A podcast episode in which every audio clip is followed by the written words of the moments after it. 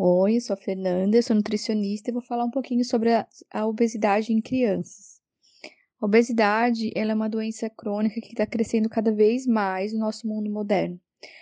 Porque, primeiro, as pessoas têm cada vez menos tempo para praticar exercícios físicos, incluindo as crianças, que elas ficam mais presas em casa ou nos apartamentos. Enfim, elas brincam menos na rua, se expõem menos ao sol.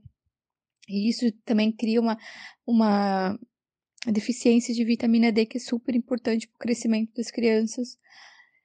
E essa falta de mobilidade, a facilidade no acesso à alimentação, né? Hoje em dia é muito fácil abrir um pacotinho e ali está disponível, né, um alimento que muitas vezes é só calórico, cheio de sódio, cheio de sal, cheio de açúcar, que não agrega nada de valor nutricional, que não faz bem para o nosso corpo, mas ele está ali, na prateleira do supermercado, dentro do nosso armário, é muito fácil ir ali buscar esse alimento. Então as crianças, elas estão com esse perfil nutricional, né, de obesidade cada vez mais precoce. Então é muito fácil, né, encontrar aqueles bebezinhos bem rechuchudinhos, que a gente, ai, que lindo o bebê gordinho, mas o bebê gordinho ele, ele pode estar com uma obesidade velada por trás, né? Então a gente tem que tomar muito cuidado que bebê gordinho às vezes não é sinônimo de bebê saudável. As crianças, elas precisam aprender desde cedo a comer saudável, né, coisas saudáveis.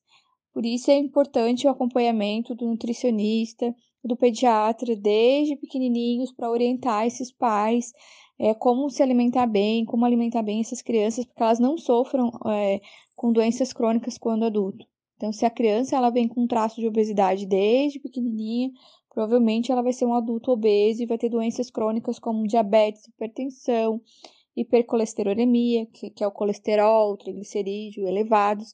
A gente tem que ter muito cuidado com a alimentação dessa criança e tentar estimular desde cedo a aceitação de todos os grupos alimentares, frutas, verduras, legumes, ter o contato com, essa, com esse tipo de alimentação desde cedo, para que essa criança aprenda a se alimentar é, de forma correta e que quando adulta saiba fazer escolhas saudáveis, escolhas inteligentes. Não é impondo que se aprende, é ensinando.